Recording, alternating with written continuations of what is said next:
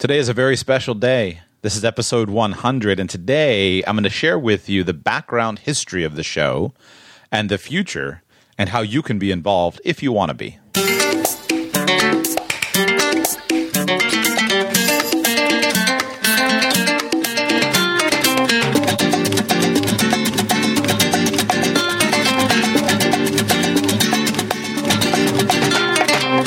Welcome to the Radical Personal Finance Podcast. My name is Joshua Sheets. I thank you for being here. Today is Tuesday, November the eleventh, two thousand fourteen, and this is episode one hundred. Can you believe it? It's here already. Episode one hundred.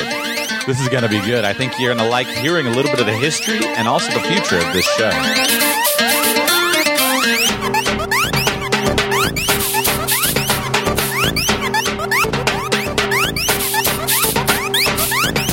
I knew when I started the show that this was going to come fairly quickly. After all, when you do a show five days a week, episode one hundred is going to come fairly quickly. But it sure doesn't feel like one hundred episodes at this point. It, it, it's pretty cool. And I've got an exciting show for you. I'm going to be sharing with you a good bit about the history of the show and then launching today something that I am calling The Irregulars, which is essentially going to be a membership program for you, if you would like to, entirely voluntary, for you to support the show financially. And I'm going to share with you all the different things that I have considered doing and why I am choosing and taking the path that I am taking. So I hope you'll stick with me and enjoy the show. Uh, I think you're, I'm going to try to share a lot of background history. If you're a new listener to the show, I think you'll really benefit from this. I hope this isn't the first show you've heard. I hope you've at least listened to a few of the other episodes uh, to have a little bit of context. But uh, regardless, I think you'll be interested in it. So let's begin with where did I come from and what's happening with the show. And today I am going to share with you a lot of details. I'm going to completely pull back the curtain on who I am, what I am doing, why I'm doing it. Try to just give you as much information as you might ever want to know. I had one listener uh, su- suggest to me that for the hundredth episode of the show that I do a a show on kind of who I am and my story, and I may be able to do that at some point, but for right now I didn't really see an ability. I didn't want to just sit here and talk about myself necessarily for an hour, and I couldn't come up with anybody that, you know, to interview me. So uh, that'll I'll do that in a future show, because I'm happy to share anything about who I am. It just seems kind of boring to me for you to sit and just listen to, to that all day, but who knows? So that'll be coming in a future show. But for today, we're going to talk about the history of the show, at least as it goes back over about the last year and a half now. So I launched the show. Let's see, what was it? It was Jul- basically July of twenty thirteen, so a little over a year and a half ago. And when I launched the show, I wasn't really sure what would happen or what the future would be like, how the show would even fit, whether it would be well received or not. I'm kind of a wacky guy. I have a lot of crazy ideas. I think a lot of them make sense. Some of them probably don't, but you know, that's kind of who knows. Sometimes people respond better to people who are a little crazy, and sometimes people respond not so not so well. So who knows? But you guys, the the audience, you the listening audience, you've proven, at least to me, to my satisfaction, that there is a, a demand for some of the type of information that uh, that I've been that I've been. sharing with you and some of the type of content that I've been bringing to you. So I want to tell you the story of how the show came to be so you can understand where the show is going in the future. When I began the show, I started it primarily just for fun as kind of a creative outlet to see if I could do it. Uh, and then also because I was frustrated with the other options that existed. As far as fun, uh, I, I thought I would enjoy it. So for years, as I've sat down and worked on my personal goals, I learned that I really love teaching. I really, for me, the most enjoyment that I get is I really enjoy teaching people. That's why I loved uh, working as a financial planner, because when I could teach somebody something that they didn't know and I could see the light go off in their eyes, or I could have somebody come into my office that was, uh, was uh, you know, just totally stressed out, and I could walk them through a process of, of, of rational discovery of what they were trying to do and then some ideas and see the light come on. It's just like the, it's the best feeling in the world. Uh, I love love being in the classroom. Uh, for a few years, I've taught junior achievement. I love going into schools and getting a chance to work with and, and teach concepts that have been that have been really helpful to me. Uh, I've learned through that process that I don't do so well with the younger children, as you know, in, in elementary school. But I really love working with high school students. And when I was a kid, I always thought that my dream career would be to get rich and then retire and go teach uh, go teach college classes, because I I thought, what a great environment if you can be surrounded by uh, college students who want to learn. What an awesome thing. So I, I love teaching, and I trained myself for it kind of intentionally. I always thought it might be nice to be a, a public speaker. I, I, like everyone else, was totally petrified of speaking, but I saw the value of it, and I loved listening to people who were effective orators and, and, and speakers. And so I would listen to them, and I trained myself for it. I joined Toastmasters when I was younger, and I practiced, and I always just tried to practice and improve that craft. So when I discovered podcasting, I discovered this amazing medium where you can share information. And for years, I had bought audio course after audio course after audio course. Uh, people asked me what kind of music I listen to. And I, I said, I don't really listen to music. I, I really don't. If I, if I do, it's likely to be like a Broadway show, or it's likely to be like gospel, um, country gospel type of, uh, of stuff. I'm, I'm kind of wacky uh, as far as what I what I like, but. But I really don't listen to much music. I primarily listen to stuff that teaches me something. I had a, you know, one experience that I had a friend of mine that years ago uh, looked at the binder of C Ds that I carried in the trunk of my car for my C D changer, and he said, because he actually knew how much all this stuff costs, he said, "Man, your your your C Ds that you have here cost twice as much as your car is worth." And I said, "Yeah, I put my priorities in the right place. Who cares what the car is worth? The information is valuable." I had all these audio programs and things that I that I had purchased and, and discovered. So when I discovered the world of podcasting, I thought, wow, this is awesome. But I never really saw myself as being a podcast producer. But what happened is I was working as a financial planner, and I had been working as a financial planner for between four to five years. And I became extremely frustrated with the financial media, just extremely frustrated. I couldn't stand listening to really any of it after a while. And I'd always loved the financial media and the financial information, but I grew to the point where I could not listen. Uh, once I had learned a little bit with financial planning and had had a few experiences actually working with clients, I couldn't listen anymore. I hated the incomplete advice that was given. I hated how uh, if I listened to a call-in show, the host would give an answer in three and a half minutes that I used to think was a good answer. And then I learned enough to know that the host had just bumbled past about fifteen key pieces of information that could markedly change the outcome of what the right result would be. And the host didn't seem to appreciate it. Uh, I, I, I hated the lack of appreciation of, of somebody's perspective or the viewpoint of their experience. There's so many battles and arguments in the financial world of people that dramatically disagree, but it seems like nobody takes the time to to really listen and understand what some what what's driving somebody. Uh, I couldn't stand how a lot of times in the financial media, if you read financial publications or or consume financial media, oftentimes you feel like people are being talked down to. And I used to do that, I think. I, I used to, uh, hopefully I'm getting better, but people have often perceived me as being arrogant and talking down to them. And I think I picked a lot of that up just from watching how other people interacted with with uh, individuals. And but the reality is, I learned that each of us is a is a functioning, thinking human human being, and we all have reasons why we do the things that we that we do. And I didn't like just essentially the disrespect of a person, you know, a, a person um, made in God's image, like a valuable person. Don't don't disrespect people. Stop talking down to people. Uh, and so I, that really bothered me. And I hated the undisclosed bias that that people would come from, is that, and they say, okay, well, here's my opinion, but they wouldn't disclose why they're all of the conflicts of interest and all of the personal bias that might have been at work uh, or might not have been, but at least disclose them, the things that might possibly have been at work in their opinion. And then worse than all of those is I just hated the unfair treatment of ideas and essentially the the ad hominem attacks that are pervasive throughout the the financial industry. And uh, if you're if you're unfamiliar with the term, an ad hominem ad hominem attack, it's a Latin uh, word. It's one of the formal logical fallacies that is utterly infuses every aspect of our culture, where instead of dealing with somebody's argument, you attack the person.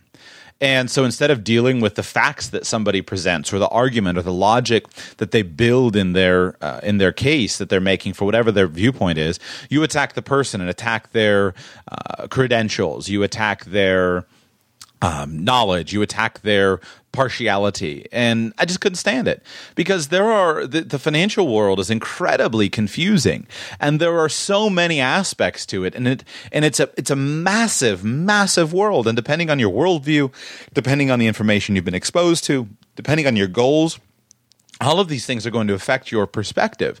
Uh, but don't just like attack somebody for who they are, deal with what they're saying. And so I became so frustrated with the financial media, I got to the point where I could not listen or pay or read or watch really anything. So I would read boring financial textbooks to pass financial planning exams, and that was it. I couldn't I couldn't deal with it.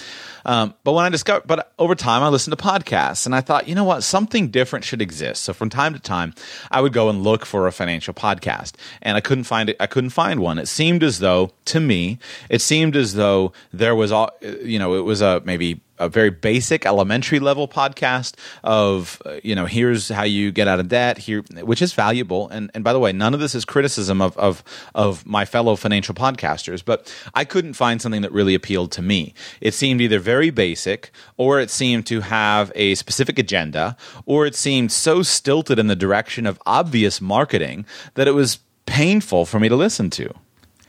And again, those are the, I'm not attacking any of those things. They're very valuable. My show, for example, I do not expect it to appeal to all people.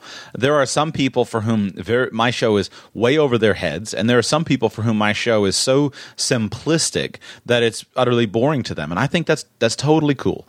Uh, The the wonderful thing about podcasting as a medium is that we can walk through a journey of life with other people, depending on where they are. So, but I thought something should exist, and I couldn't find it. So I had the idea of creating it, and I didn't know how to do it. I've never recorded a podcast. I never had done anything like that. I've I'd hardly even had an M P three recorder or anything that I could even use.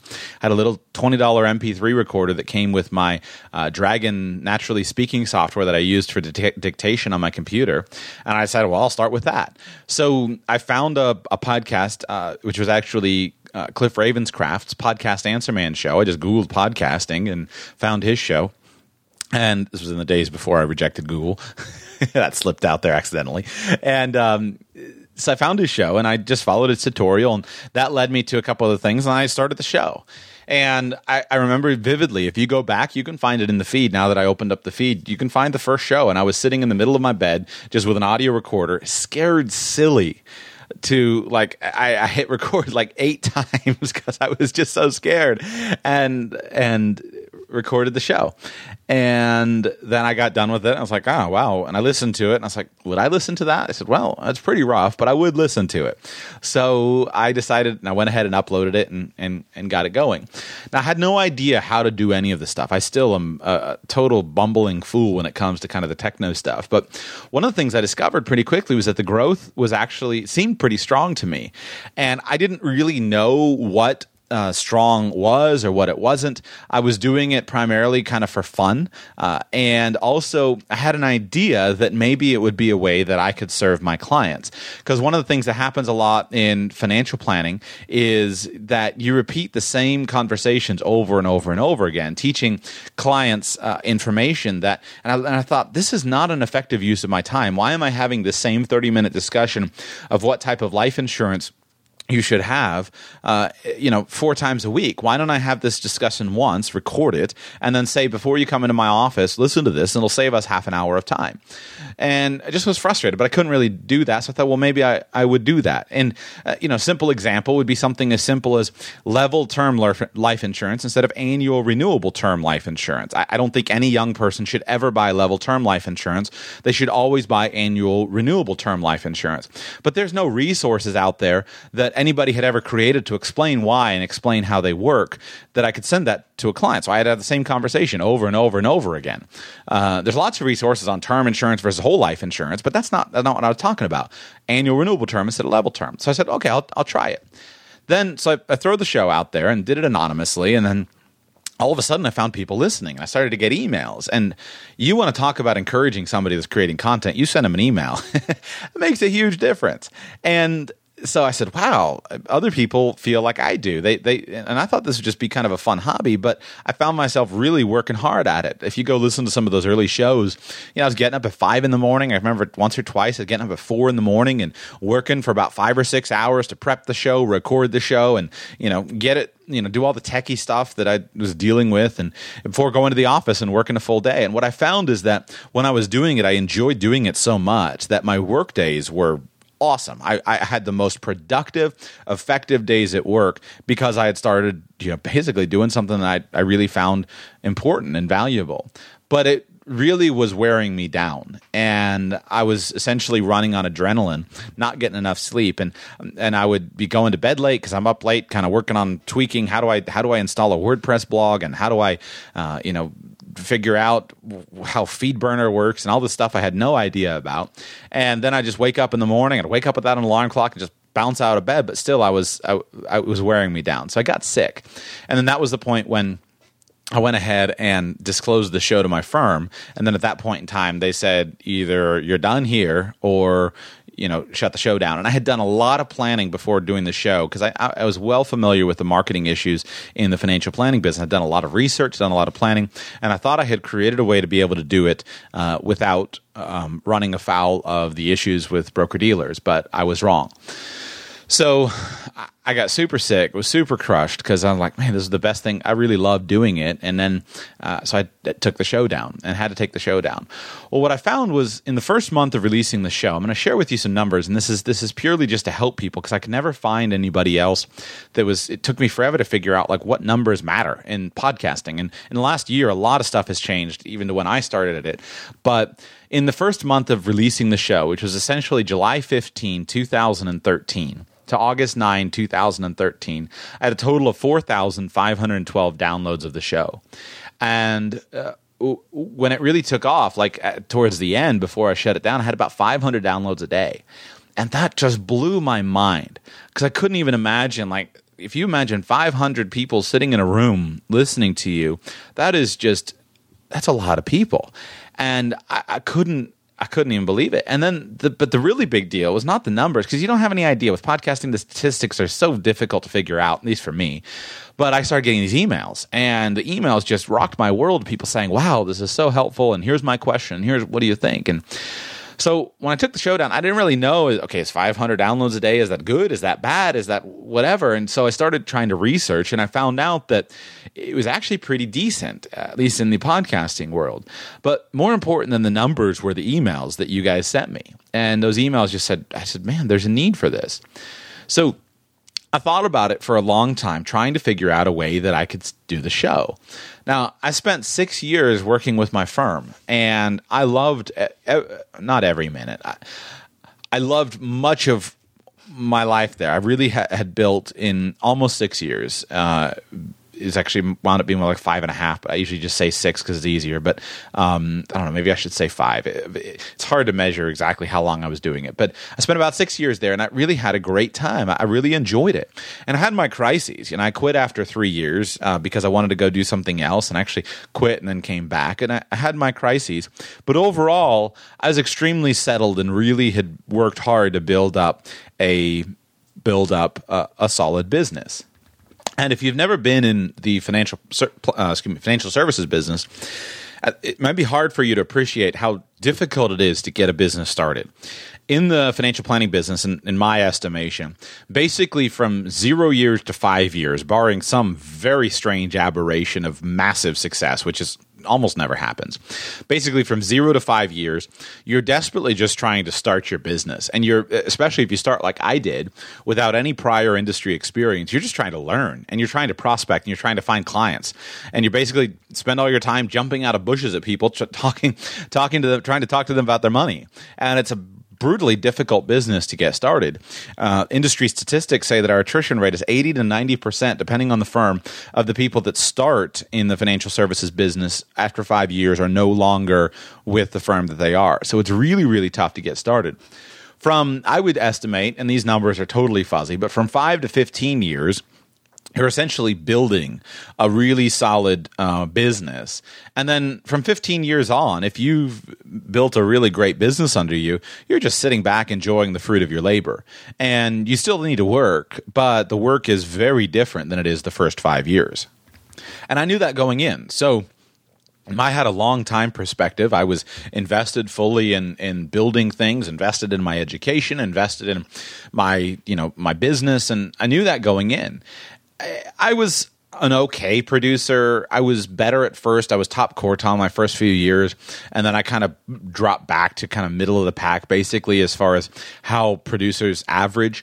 And it took me a while to figure out my niche of the type of financial planning that I like to do. I, I never really just enjoyed doing a lot of production, you know, cl- massive numbers of clients. I really liked deep dive technical planning, as you can tell probably from the show, is I like kind of complex, difficult questions. I like dealing with that. I ha- I'm happy to sit in my office for two days and puzzle through a complex estate plan or figure out a tax plan. And it's challenging. So my production numbers are probably middle of the road. Uh, uh, I think I averaged off the top of my head, I, I would say if I had to average it, probably I, I averaged like eighty-five or ninety thousand dollars of premium for the first, you know, average for the first five years. For those of you in the financial services business, that'll mean something. And when I left, I had somewhere between five, like about five, five to six million dollars of assets under management, which I'd built over the last two or three years. So that would get you totally fired at some firms. If you're not in financial planning, uh, I'll put these in context. That would get you totally fired at some firms, and that would get you, you would be a rock star in other firms. And in most firms, that'd be pretty much middle of the road.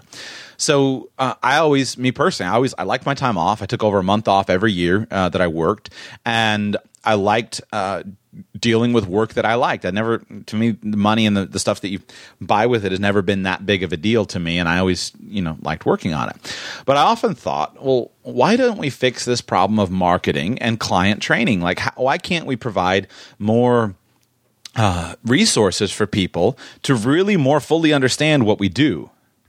I really thought that if I just tell enough people about how, you know, podcasting works, how we can set this technology up, and we kind of set this thing up right, everything will work, and the financial planning business will embrace this, and it'll be great. Uh, it wasn't quite so easy, and there are reasons why. But basically, I spent six months when the show was off the air trying to figure out a way to just keep doing my practice, and I was fully committed to my practice. Again, I mean, I bought a house that's there's, there's four-tenths of a mile from my office. Uh, I loved my firm. I had a great office. Great managing director, no plans to ever change anything. Spent six months trying to figure out a way to do it, couldn't do it. Um, so then I was like, okay, what am I going to do? Well, I thought about just not doing the show. Uh, and I was like, well, I'll just forget about the show and I'll keep going back to financial planning. And if you all hadn't sent me so many emails and so many emails asking, where are you, then I probably would have done that. I would have just said, I'm just going to keep doing my my practice and ignore the show. But I still couldn't find any good shows. I couldn't really find anybody doing what what I was doing uh, or what I wanted to do. And I was like, this should exist. And because of your emails, this this should exist. The only show that came along after I shut mine down that I was I was actually really jealous of was when Todd Tresseter launched his show, The Financial Mentor Podcast, because I was he was always somebody that I enjoyed his writing, and I felt like he did a good job of balancing information and a comprehensive background on his blog, and then he started a podcast. I was, as my wife, I was legitimately jealous that when he launched his show, I told him that when I met him uh, a few months ago. I told my wife, I was like, it was the one guy that started the show that that, that I think I, you know, that is something that I would want to do. But I still couldn't find anything that was kind of the the the, the way that I wanted to approach it. Uh, so. I thought about just not doing the show, but I got all of these, all your emails. I thought, there's a need for this. Like, this should exist. And I'm a bit of an idealist. And it's like, if something should exist, somebody should do it. Uh, that's kind of how my brain works. So I thought about just simply keeping my financial planning practice going and doing it for a few more years so I could save the money and launch. Uh, but the problem was that I couldn't do it. I couldn't do it in faith, and I couldn't do it in good faith. So in faith has a lot to do with my personal um, faith, but in faith meaning I couldn't I couldn't tell my clients. What, see, when I when I brought a client on board and I committed to them to be their financial planner, I felt like I was making not a lifetime commitment, but I was making a serious commitment. When I say I'm going to care for you and I'm going to be the steward of your financial house, that's a serious, serious commitment. And and when I'm becoming somebody's steward and I'm now feel responsible, ultimately they're responsible, but I always felt responsible for my client's financial success, that's a big commitment. I, I, I didn't take that lightly. And I couldn't I couldn't keep doing production and selling insurance, bringing in new investment accounts, and and keeping on going if I didn't feel like I was going to be doing it for the long term. So I actually tried that, but then I just felt like I can't I couldn't bring any new clients on. So I hardly brought on, I don't know, I brought on very few clients that six month or for that, that year between when I kind of launched pulled the show down because I just couldn't do it. Uh, I was mainly just servicing existing clients and just kind of sitting there stewing, trying to figure out what on earth am I going to do. It, it, the, so I thought about just keeping the practice going to quit and launch, but I couldn't do that. And the problem is it was really tough to walk away from my firm because the financial business is a very much a deferred compensation business. In the beginning, financial advisors, as they're getting in, you work a massive number of hours for very little income in the short term.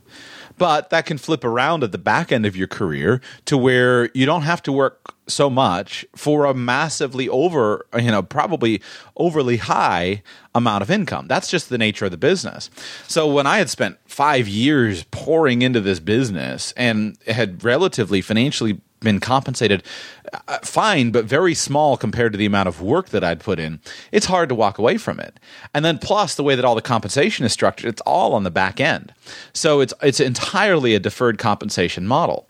And if I were to walk, when I, if I were going to walk away from my practice, I was walking away from all of my residual income from investment management, from the majority of my renewals from insurance income, from the majority of my pension benefits, from the majority of all of the benefits that I had. And that was not easy to do, especially when after five years I had almost essentially just um, just hit a point where it was really fun, you know, making enough money residually where I could walk away from the more difficult clients without needing to worry about it. And I could, and I'd gained kind of that independence of perspective of passive income.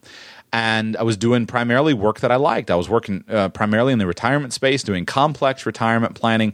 I had built up enough knowledge base where in the beginning of a financial services career, you feel very much like you have to prove something to people and people are all always testing you. And then after a while, you can, hopefully you hear me right, you can achieve this perspective of basically being able to pick and choose who you want to bring on as clients. And you can only choose people that you like being with and enjoy you and that they, that you like them and they like you. It's a really nice business because you can choose who you work with. So it's tough to walk away from that. Um, bigger problem, though, was that I was kind of financially stuck. And the reason is that I had spent a, a large amount of my savings on buying a house, on a down payment for a house, and also that the majority of my other savings were lo- locked up in deferred accounts, so retirement accounts and, and places where I didn't have easy access to the money. And that was a mistake. I put too much money, my, myself personally, I put too much money into retirement accounts without keeping enough money liquid. And when we bought the house that we lived in, it was important to me. I put down a twenty percent down payment, but we doubled the price of the house that uh, that we were shopping for to meet kind of the market that we decided to, to be in. And at the time, everything seemed like a really good decision, but it wound up with me not having as much money in savings as I was comfortable with. And so this resulted in a real challenge of basically being stuck in a position where I couldn't do the show that I really wanted to do. Uh, that, and I felt like this should exist. Somebody should do it. I can't do it, and, which was my plan, and keep working my practice. I couldn't really leave my practice because I couldn't, like, what else am I going to do? But I had to get out of the financial business to be able to do the show. And so I just went in this circle and I talked to people and I tried to figure out, like, how can I do it? And I had some savings uh, left, I, but basically an, an emergency fund primarily. But I wasn't willing to make the decision to spend the savings down because podcasting as a business, that's a stupid business plan, in my opinion. Uh, it's like saying, I'm going to get rich being an author. Okay, you know, maybe a tiny percentage of people will, as being an author, writing books.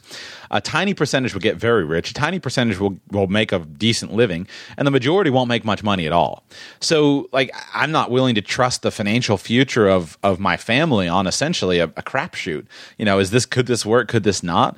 Uh, there's no way to, you know, you have this entirely new medium, entirely new business, and I would just simply like, I'm not going to invest my savings and be down to my last dime. Uh, you know, starting this completely untested business in a totally volatile market, uh, doing something I've never done before. That's pretty dumb.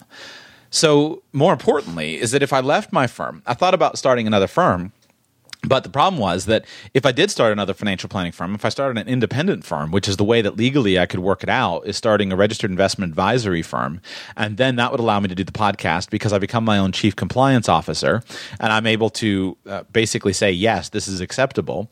Uh, I needed the savings to start the new firm because there are capital requirements in the financial planning business. So if I w- file a, a, for a firm with the state of Florida or with other states, there are net capital requirements of a certain amount of money that has to be set aside into Uh, in a bank account that's that's reserved for that. And if you ever go below that amount of money, then you have to go to the state of Florida and say, invalidate me basically because I don't have the money in for the net capital requirements. And you have to submit the balance sheet and notarize and all that stuff. So uh, I couldn't just say, okay, I'm going to spend this money down because then I'm really backed up. I really would have my back up against the wall and say, uh, you know, I've spent all my money. Now I can't start a firm. Now I just got to go. I'd be out looking for a job.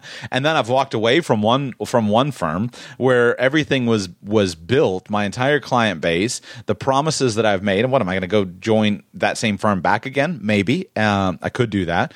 Am I going to go join a new firm? So that would that was that was dumb. That would be a that would not be a workable plan. So I couldn't spend savings on investing in the business. So I went round and round and round and round trying to figure out what on earth am I going to do. My wife and I, we talked and we prayed and I was like, what are we going to do? And finally I figured out, I said that, and it just kind of came as a flash of lightning one day. And I said, all I need is another job. If I just get a job that's good enough to pay my bills, then I can essentially just work two jobs. I can do one job and I can build the podcast. And if the podcast works, great. I'll quit the job uh, that's paying me money. And if the podcast doesn't work, at least then I can always have a backup plan. So I thought of a lot of different things, and the key was I had to get out of the financial planning business because I had to get rid of my licenses and registrations to be able to freely speak with the public uh, without dealing with broker-dealer laws. So I couldn't just go – so I looked around for a paraplanner job. Uh, I looked around for – I thought about going and doing taxes. Uh, I thought about doing a bunch of different things. But what I needed, though, was something that was basically a dead-end job. I didn't need something where I was going to go and be some kind of junior tax guy helping somebody, you know, in their – in their tax firm, but then they start counting on me and clients start counting on me. I didn't want entanglement, entangling commitments. I didn't want anything with a long time perspective. I wanted to be free. So I thought about going and selling cars. Uh, you know, I figured I could do that. Uh, I thought about, I went, you know, I checked that out. The hours were crazy as far as the, they require you to work weekends, and I wasn't willing to do that. I thought about delivering pizzas. Uh, I actually went and tried that for a week, and I said, "Oh, if I can just make a couple, few, a few thousand bucks a month delivering pizzas, five, six nights a week, it'll work great. I can listen to stuff in the car while I'm learning. I listen to my show, cr- hone my craft, prepare show notes and things like that." And I learned. You, I, I read online you could make like twenty bucks an hour doing that. It's like, and that'd be good. Totally dead end, just enough money to pay my bills. Perfect. Uh, didn't yeah, found out that didn't work. Did it for a week and uh, discovered that you don't make twenty bucks an hour, at least not where I live. No way to make twenty bucks deli- delivering pizzas. And that was kind of like, why would I go do something if it weren't for that, uh, for a minimum of, you know, twenty bucks an hour.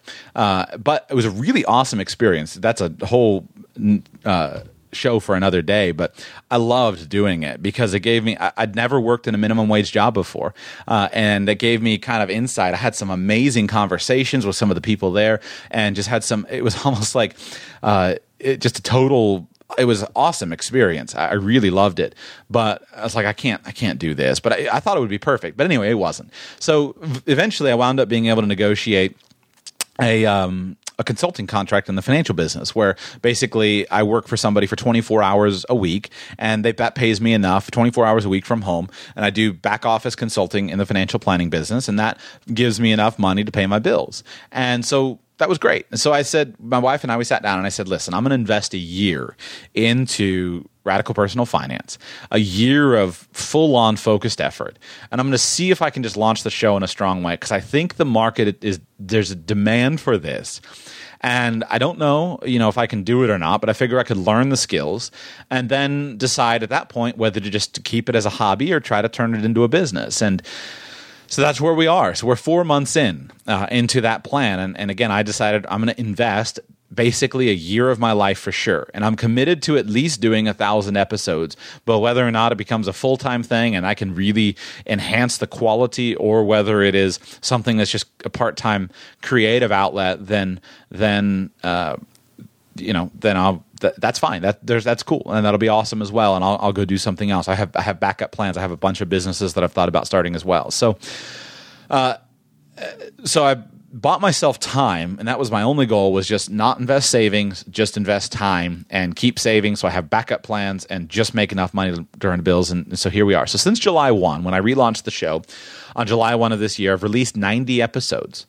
And th- that is basically Monday through Friday. There have been one or two days where I was sick and I was traveling and didn't release one, but I've released ninety episodes.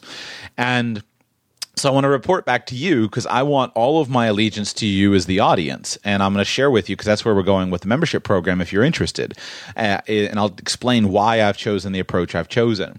But since July first, with the ninety episodes, since since July first, the show has been downloaded a total of two hundred forty-four thousand seven hundred seventy times. If you average that out, it actually averages out to be two thousand seven hundred nineteen downloads per show, if you divide the total downloads into the episodes. But that's not actually accurate, because the, the the popularity of different shows varies greatly. Uh, in all time of the show since uh, since two thousand thirteen, the total downloads as of today are two hundred fifty-five thousand two hundred eighty-one uh, downloads out of, this is ninety-nine episodes basically. You might be interested, the most listened to show is actually Curtis Stone's show. That was the show that I did with Curtis Stone, the urban farmer, where he's farming in people's backyards and and uh, making uh, a lot of money on on a really cool business model. I'll put a link in the show notes for it. That one is actually the most popular, and I loved that interview. I thought of all the interviews I've done, I felt like that one was probably the best one. I, I just we both walked away saying, "Man, that was fun." I would love I love doing interviews like that. That show has been downloaded sixteen thousand five hundred thirty-six times. The second most popular show is actually the interview with Jacob Lund Fisker of Early Retirement Extreme, and that show has been downloaded nine thousand six hundred eighty-three uh, times.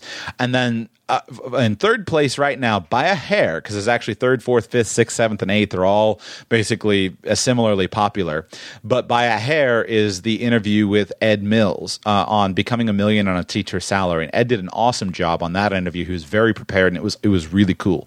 And that show has been downloaded four thousand four hundred ninety-six times. By my best guess, the the and this varies like crazy all over the time, but right now the daily average of the show seems to be about thirty-five hundred downloads a day. Uh, we actually had the biggest day on Saturday after I broke the whole feed, and then came back with just under this last Saturday with just under six thousand downloads. I think it might have been because I opened up the archives on the feed and switched the delivery of the feed to where instead of being capped at fifty episodes, it's, it goes back all the way to, to the first one. So that was cool. That was exciting. Uh, but the growth, here's the biggest thing though. The growth seems to be really steady and strong, and there's not been any single major jump, with the exception of the one day when the interview with uh, Curtis Stone got picked up and released on, I couldn't figure out for a week where it, where it had happened. Then I finally found the source, and it had been picked up by one of the uh, urban farming places basically, and they'd released it on their Facebook page. Uh, it took me a week to find the source of it. And so with the, with that exception of that one spike that day with his show, there hasn't been ever a single spike. And so I think that's one hundred percent because of you guys. You guys, it's growing. The show is growing because you're benefiting from it. You're telling somebody about it. I, I frankly have done almost no marketing at all. Now, I know what I would need to do if I were to, uh, you know, market the show. I, I but I, you know, I got to get on social media and I got to share content and blah blah blah blah blah. I know what I should do, but I don't. I don't. I haven't made the time for it. I'm busy and I haven't been able to make the time for it. And every time I sit down and I say, well, what should I do right now? The idea of going and you know posting random links on Facebook and Twitter that are going to be useful links versus preparing for the show and saying, how can I deliver a better show that's more concise, that's more clear, that's more compelling? I, I just say, I'm just going to focus on the show. And so I don't really update the Facebook page. I don't really post much on Twitter. I, I don't go troll forums and like put my stuff out there. I haven't made any time to go post guest posts on anybody's blogs. Uh, I have done some interviews, and some of the benefits you get with doing interviews is you get some cross promotion when you interview somebody and they often list your show on their page and vice versa. That really helps. Uh, but I haven't done much. And, you know, with you guys' help, we actually, at the beginning of the show launch, we got into new and noteworthy. All the podcasting people said that was a big deal. Um, so I, I said, how do you do it? Ask for a subscription and reviews. So I begged and pleaded and said, please review the show. Um, and so far, I got one email from somebody saying that that's how they found me, was because they saw me in New and Noteworthy. And we actually I got a listener from a, an, an email from a listener that said, you're on the front page of iTunes. We were at least there for about one minute when I took the screenshot of all of the iTunes shows. And to the best of my knowledge, we got one listener from New and Noteworthy. So I think that's a bunch of hooey as far as that mattering. I have never noticed any other spike other than that. And we were in there for weeks. And so I think is because of you guys and you, the audience. And let me tell you how I feel about that. It is incredibly humbling. It's it's humbling. I mean, the business person side of me gets excited about the numbers, but frankly, they scare me more than anything else uh, because I constantly feel inadequate uh, with my ability to serve you guys. And I'm not saying that from the perspective of any kind of apology or any kind of false humility. I know that I do have, and I'm very confident in what I do know and what I have learned and what I have um, been blessed with as far as some of the ability that I have. I don't I don't like false modesty, uh, but I've gotten some great emails from you guys saying, Joshua, quit apologizing. And I appreciate those so much because that really encourages me and to, to stop apologizing for things and just keep going because obviously it's working. But I, it's kind of hard to be in the financial world because there's some, some of the smartest people in the world in the financial world. And I constantly feel either I'm too young, I'm too inexperienced, I don't know enough, I'm, you know, I'm missing some valuable piece of information, or I'm being too strong with an opinion. Uh, you know, frankly, a lot of times I don't like the loss of my privacy. Uh, uh, I'm, I'm scared of losing my privacy. I, I don't, I'm scared to be on the record because I don't know what'll change in my opinions two years from now. Uh, I often, but I just feel like this somebody needs to ask good questions, and so the only thing I have to stand on is simply saying, "Well, somebody's got to do it," and I'll just deal with it. And as long as I am uh, authentic and transparent and myself, then people can take it or leave it. I don't have to keep some weird like story straight and some crazy alibi, and I don't have to create some kind of uh, persona, I guess. Uh, you know, so it, it's a little, it's pretty daunting, but I just, I'm so humble. Can you imagine? I mean, I think of this. I mean, can you imagine three thousand people sitting in a room and how scary that would that is to consider three thousand people sitting in a room listening to you? I mean, that, that scares me silly, but I, I just basically have to go through it. And probably the toughest thing of this whole thing, of this whole process, has been having the self-confidence to follow what I think is right, basically. We're t- not taught in our culture to be confident in, in enough to move in what we think is right. And I've pretty much had to go against what everyone advised me to do. Uh, there are a few people close to me that that when I shared what I was thinking and what I thought, saw the need was, that they really understood it and encouraged me. But most of the people that I told my idea to said, no, it, it won't work, uh, especially in the financial world. In the financial world, people just say, don't, it won't work. And I pretty much had to go against what everyone advised me to do. And on one hand, that's really freeing because it's almost a great maturing process where you start to uh, – you do what you think is right, and you are okay with the results. That's really a, a great maturing process, but it's really scary uh, because we're not accustomed to that. I, I'm not accustomed to trying to go out and maybe some people do well at trying to go and stir controversy, controversy, and and you know do things for that are going to say, "Look at me, marketing," and uh, that's not me. I, I, that that's not me.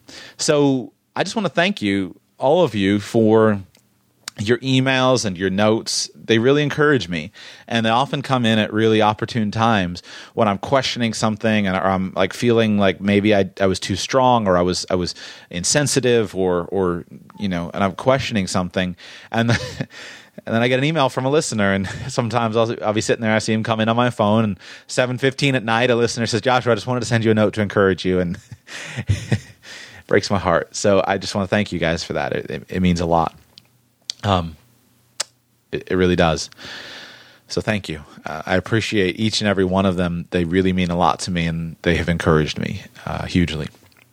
So um, where are we going from here? Well, here's the deal. I'm going to do a thousand shows, and no matter what, and I don't care. That was a commitment I made to myself when I did it, because I figured, well, it'd probably take me five hundred to learn how to do it, and then maybe the last five hundred will be good. And I didn't think I could do, I didn't think I could do, you know, enough quality in fewer than that. So I'm going to do a thousand shows no matter what. And but the question is just how quickly those thousand shows will come out. Uh, it would be great to earn a little bit of money to be able to do this for you guys, and I'm going to tell you how I think that can happen. So far, I've earned a total of fifty bucks of gross income on doing the show. And that fifty bucks came from when I, at Podcast Movement, when we did the live, when I did the live podcast, and all the podcasters at the beginning, I think I said, coming from the countrywide financial stage. And so uh, they sent me fifty bucks for saying the countrywide financial stage, which uh, who cares? I would have been happy to do it otherwise. I think it's awesome that people are promoting this medium, because the same things, in my opinion, the same things that are happening, happening that have happened to the internet world and the you know the blogosphere and all that can happen in the in the audio media, and, and is now happening, which is awesome. But I'm preaching to the choir. You guys already listen to podcasts, so uh, so so so far I've ter- earned a total of fifty bucks of gross income. Um, that doesn't that doesn't cover even one month of of hosting fees, and. Uh, which, by the way, when I talk to you guys about start a business, doing something, and take your business losses, uh, that's what I'm doing. And so this year, I think when I wrap up my twenty fourteen taxes, uh, I really don't think I'll be paying a dime of tax uh, because I've invested quite a bit into getting things going. We'll see. I haven't done it yet, but uh, I need to get on it and finish up my end of the year tax plan before the end of the year. But uh, I really shouldn't be paying a dime of tax this year, of income tax anyway. Uh, but frankly, it's not it's not the money. Um, that matters. I mean, I, you could do this now that I actually have half a clue about the technology stuff. You could do this for free. You could start a podcast for basically free. Uh, I didn't know how to do it, so I just invested what I did have, which is time and energy and a little bit of money. But uh, so, but I'm gonna I'm gonna do the thousand episodes no matter what. But I want to share with you why I'm doing the show, and then I'm going to share with you the different plans of actually making money off of a show like this and their advantages and disadvantages. I'm doing the show primarily because I love to talk about this stuff. I, I would talk about this stuff, and I do talk about this stuff for free. If you ask any of my friends, I constantly annoy them with all my little financial ideas and always trying to tell them what they should do. And look, you can save thirty-two dollars and sixty-seven cents on this if you'll switch this around. It's kind of annoying to them. So I think a podcast is a better medium for someone like me to do that. Instead of annoying all your friends and ticking them off for being a know-it-all, you can just be a know-it-all on a on a podcast and tell people. So I, I would, and I do, like just talking about this stuff, and I do it for free. I've said in earlier episodes that if I had ten million bucks in the bank, I would do the show. Now, I'm not, at this point, I'm not sure I would do it five days a week, uh, but I certainly wouldn't do it one time a week, because I have way too many things that I want to talk about to fit into even five days a week. Uh, so that's that's prim- the primary reason. I, I would. The, the big reason, however, in addition to that, is – I would like to create a business that allows me to talk about this stuff and then also allows me to create my ideal lifestyle. And I don't have any problem with that. I think that's one of the amazing things that in the world we live in in twenty fourteen, we should be able to do that. I have supported so many other people that have given value to me, and I've wanted to exchange value to them. I, I really think Zig Ziglar was right when he said you can have everything you want in life if you'll just help enough other people get what they want. So to me, the financial planning business is no different, and uh, podcasting probably should be or, or can be no different. We'll see. Uh, so I would like to create a business that allows me to do what I feel uniquely capable of doing and uniquely called to do, uh, but that also funds basically my ideal lifestyle, uh, which that's what today is about, is how I'm going to build that business, how I hope to build that business. Another big one for me why is reason why I'm doing the show. I really – I'd like to change the world, and let me tell you how and why. I'd like to change the world because I want people to be financially free so that they can help others. I despise seeing people live in poverty. And there are a lot of reasons for it, but this is a big deal to me. I despise seeing people live in poverty. And I think poverty can and should be defined financially, but also in other ways. Poverty, emotional poverty, psychological poverty, the lack of love, uh, I just I can't stand it. Now, I've done enough traveling to know that some of that is structural oppression. I, when I was growing up, I was fairly naive, and I thought I could apply how the United States worked to the rest of the world. And then I did enough traveling and recognized, wait a second, Joshua, sometimes your little pat answers just don't quite work. And so around the world, there is major structural oppression in many places. But how is that going to be changed if we don't help people, individual people, to be free? Like that's the that that's what's necessary, and I don't wish to do any of that through the actions of of a government entity or trying to go send a bunch of bombs to to you know so-called free people. Um, what a bunch of nonsense! I just want to help those I can help and encourage them to help other people. Uh, in the United States, there is some structural oppression. Some of it's politics, some of it is tax policy, some of it is um, schooling. There's some structural oppression, but uh, I think that most of that can be pretty much dealt with pretty quickly. There are enough uh, stories of people who have worked through that, uh, through those structural issues, that I'm not too worried about the structural issues, at least that that that, that exist in my my country. What we need, however, is individual encouragement, because sometimes, I mean, people are starving for somebody to come alongside and care for them and put their arm around them and encourage them and help them. You know, just this weekend, I helped a friend of mine sit down and and and he had a business idea and, and he wanted to do it. And I helped him sit down and create the most rudimentary pro forma uh, to figure out, is this even a business worth um, worth pursuing? And I, I learned that I could see no one had ever taken the time to do that. And to me, that's the simplest thing in the world. It, you know, it took me about three minutes to do, but no one had taught him how to do that. And here's this opportunity that he has to build a business, maybe, if he wants to, but you have to start with saying, is this even worth it? So we've we've got to, you know, I view what I'm doing is hopefully sharing what I've learned, what others have taught me, with you so that you can go and affect somebody else.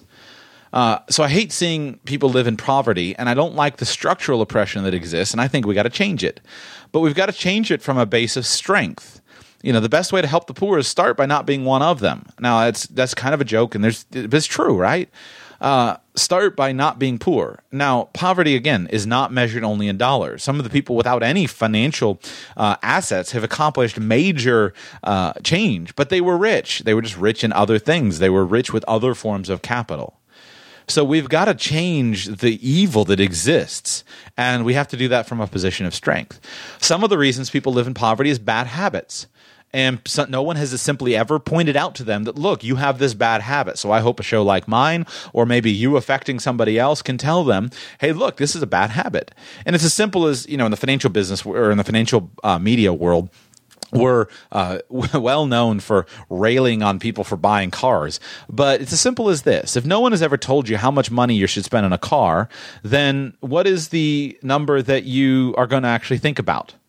Well, so many poor people just go down and say, well, what's the number that, that the local, you know, the Kia dealership will approve me on a brand new, whatever Kia their little car is, uh, per month. And they never actually calculate whether they should be doing that. Now, I say start with uh, Financial Samurai's number, which I stole from him, uh, one-tenth of your annual income. That's it. That's your total purchase price. And unless you are totally broke, uh, in which case you probably should be riding a bike, you, I mean, why would you ever finance a car? That's just stupid. Uh, so... If you start from that perspective, well, now that gives a minimum wage earning, earning person who is just trying to break a cycle of poverty in their life, that gives them a starting point. Ah, well, let's see. Minimum wage, my minimum wage hour is seven twenty-five an hour. So therefore, fifty hours a week uh, and then fifty-two weeks a year, that's eighteen thousand dollars. ten percent of that, one thousand eight hundred eighty-five dollars. So my budget now for a car is one thousand eight hundred eighty-five dollars. Now we have a place to start from. So instead of going down and getting swindled at the Kia dealership for a brand new Kia, which, by the way, is a perfectly good car if you have the money for it, uh, but uh, like instead of going down and just signing up for something because it's cheap, you can say, no, my budget is one thousand eight hundred eighty-five dollars. So something as simple as that, a bad habit, replacing a bad habit of buying, you know, crappy, cheap cars that depreciate like crazy and buying them new, uh, and replacing that with saying, how can I put my money into things that have assets? Like that, how I become a millionaire on a minimum wage job at Walmart. Like, you don't have a choice. You have to invest first, because if you don't take advantage of those plans that exist for you, if you don't take advantage of the four oh one k and of the tuition payments and all of that stuff, that's where all of your income can be multiplied. That's a, I don't remember the numbers. It was, was it a thirty percent raise or something like that? If you just take advantage of that, that stuff matters when you're at the do, at the low dollar figures. That's a big deal. So some of this bad habits. Some of it is just simply lack of knowledge. And sometimes people don't know what they don't, they either know they don't know or they don't know what they don't know. And so this is the same thing. I've reviewed so many people's group benefits programs over the years. And I'm like, how did you pick pick what you had? And basically it became a joke. I leaned back in my chair and I told them, what, you lean back in your chair, they put the stack down in front of you or the computer page, and you lean back and you ask the broke person next to you, hey Tom, what is this? You know, should I do the the the, the four oh one? What, what what's this? The, the should I do the this or the that, or should I take the insurance? That's how most people do it. That's no good. I was like, call me. Why would you ever do this without calling me? I'll walk you through it, and we'll we'll, we'll run the calculations. This is a good buy. It's so simple. So some of it's just lack of knowledge. Well, we can we can impart that knowledge. I can I, every everything I've learned, I've learned from someone else, and I can share that with you, and you can multiply that with someone that you know. Whether you go start a podcast, start a blog, or just help six people at your local uh, at, at your local job, that has a ripple effect. So what a cool way to to help people have some knowledge. Um, some of it's lack of ability. You know, there are people among us that just simply do not have the basic ability that they need. And we have got to be advocates for those people. Not in a controlling, domineering way, but we've got to, got to, got to, got to help those people and see that they're not taken advantage of. And then sometimes it's just tough situations. Uh, you know, I've had some financial planning situations um, presented to me uh, just recently. Worked with somebody and they were just finally got... After years of fighting, this person has had horrible physical challenges. After years of fighting and having their claims denied, they were just finally approved for Social Security disability. But you know how much their monthly payment was? Is? Under six hundred bucks a month. This is an individual with little family support, no ability to... Um, makes me cry just thinking about it. No ability to like gain from the social network, fiercely independent. And I'm sitting here trying to say, how do we build a financial plan that works on six hundred dollars a month? You know what? It doesn't. I mean, this person is a rock star for how they've made it work so far, but that's our responsibility to help that person. And if you're poor, you can't do it. If you're living on six hundred bucks a month, you can't help someone else to do that. And the person's too disabled to go live in a car like I would do. If I, if I weren't well, if I, if I were disabled, I couldn't do that. It just didn't work. Uh, major back problems. So we've got to be in a position of strength that we can help people. That's our responsibility, is to help our neighbor. And sometimes that means helping them break a bad habit. Sometimes that means tough love. And sometimes it means putting an automatic check that goes to their house every single month and bringing them bags of groceries. Bags of groceries is great, but you don't solve a six hundred dollars a month living problem as an individual living in Chicago. Uh, you don't solve that on bags of groceries alone. You solve that with, you know, a monthly contribution of a couple hundred bucks. And every one of us knows people like that. But if we're sitting here trying to say, how on earth do I make my car payment? How do I make my student loan payment? And all this crap, you can't you can't add on a few hundred bucks to help somebody that's in need. So in our world, we feel really good because guess what? There's a there's a government program. That person should just get Social Security disability. Well, it sucks. How do you live on six hundred bucks a month? And no, you shouldn't increase that. Uh, that's our job, is to help that person. So my hope is that um, I have I have a dream of changing the world. You know, if I'm if I'm uh, financially independent, that gives me more ability to help people. So I want all of you listening to be financially free, so that you can help others to be free. And I'm not just defining that in terms of being rich so you don't have to work. That's great. Financial independence in that form, it's awesome. But you know what? You don't have to be at that place to help. So that's part of why I do the show, because I have this naive idea that I can make a little impact on changing the world, and I can help and inspire someone else to do it, and that's how life works. Um, next reason. I'm trying to solve problems that I puzzle over, and I simply don't know the answer for. I read a lot. I mean, you probably picked that up. I read a lot. And I try to always read people who challenge my own beliefs uh, because I find it, well, like, why would I listen to somebody that, that A, I didn't learn anything or just agreed with everything I said? I, I can. That's fine. I don't need that. I need someone who's going to challenge me so that I can fight back and deal with it. I can I can have that. It's called dialectic. I can have that that debate with myself, basically, and say, you know, does what I think stand up to this? And so in the financial business, I read a lot and I look for the threads, and, and there's so many debates that are so important. And you have people looking, oftentimes in the financial world, looking at an issue. Two very learned, or more, more than two, but many very learned, very capable, very knowledgeable people looking at the same data set and drawing dramatically different conclusions. Why does that happen? I'm not sure. And I try to deal with it, try to figure it out.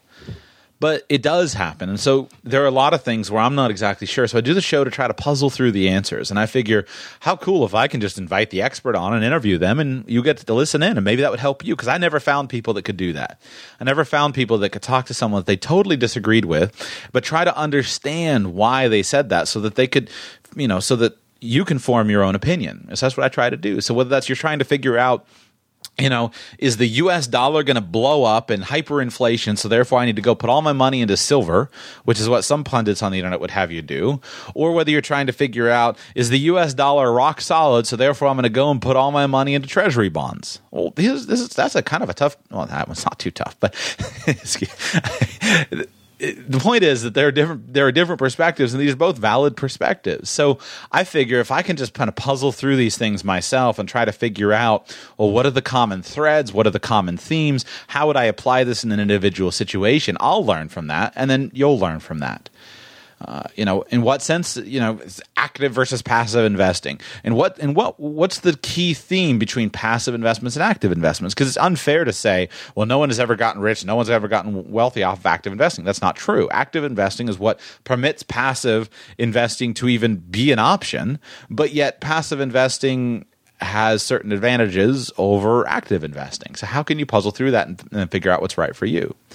And more than anything, I think about this and say, how can I gain for myself and also help you to build more personal liberty into your life uh, in a way that is going to really help you, and do it where financial assets make a difference, but then non-financial, you know, themes are also going to make a difference. You can't buy everything that matters in life. You can buy some things, but you can't buy everything. So a lot of times people try to twist financial planning to do something that financial planning really can't do. You need something else other than a financial solution in many scenarios. So I'm trying to solve some of these problems and give ideas so that you can solve some of the problems. Finally, my final reason is I really want to help the financial planning industry. And I've got a couple ways of doing that. Number one, I want to create demand for financial planning services. I cannot conceive of how the average person can negotiate in the year twenty fourteen. I cannot conceive of how the average person can negotiate the financial minefield that exists in our U S American culture without a good financial advisor um, at their side. I, I, I don't see it. I, I don't. There's so many traps that you can fall into. I don't see how it's possible for the average person. Now, for a for an above average, above average interested do-it-yourselfer, it's very possible.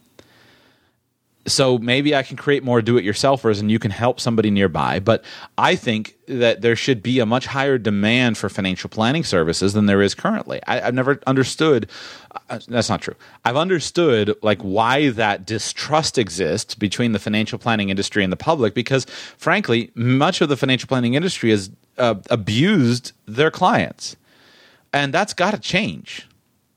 But I want to create demand by illustrating people what to, to, to people what some of the questions they're going to want to consider and how they're going to want to uh, work through it, and basically just by talking to you about financial planning every day. But I also want to educate clients so they can choose good advisors.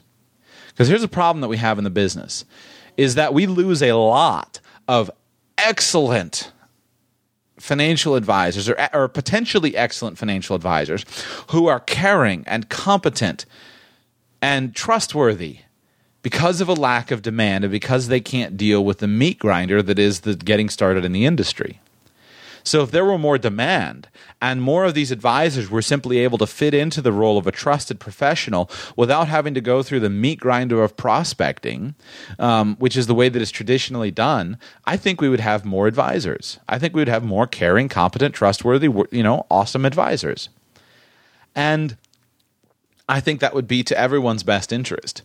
But people desire the effects of financial planning, but there's not a lot of like the results of financial planning. The, the, the industry statistics are and surveys are unquestionably clear that people want a sense of financial security, but the path to get there is a bit more muddled.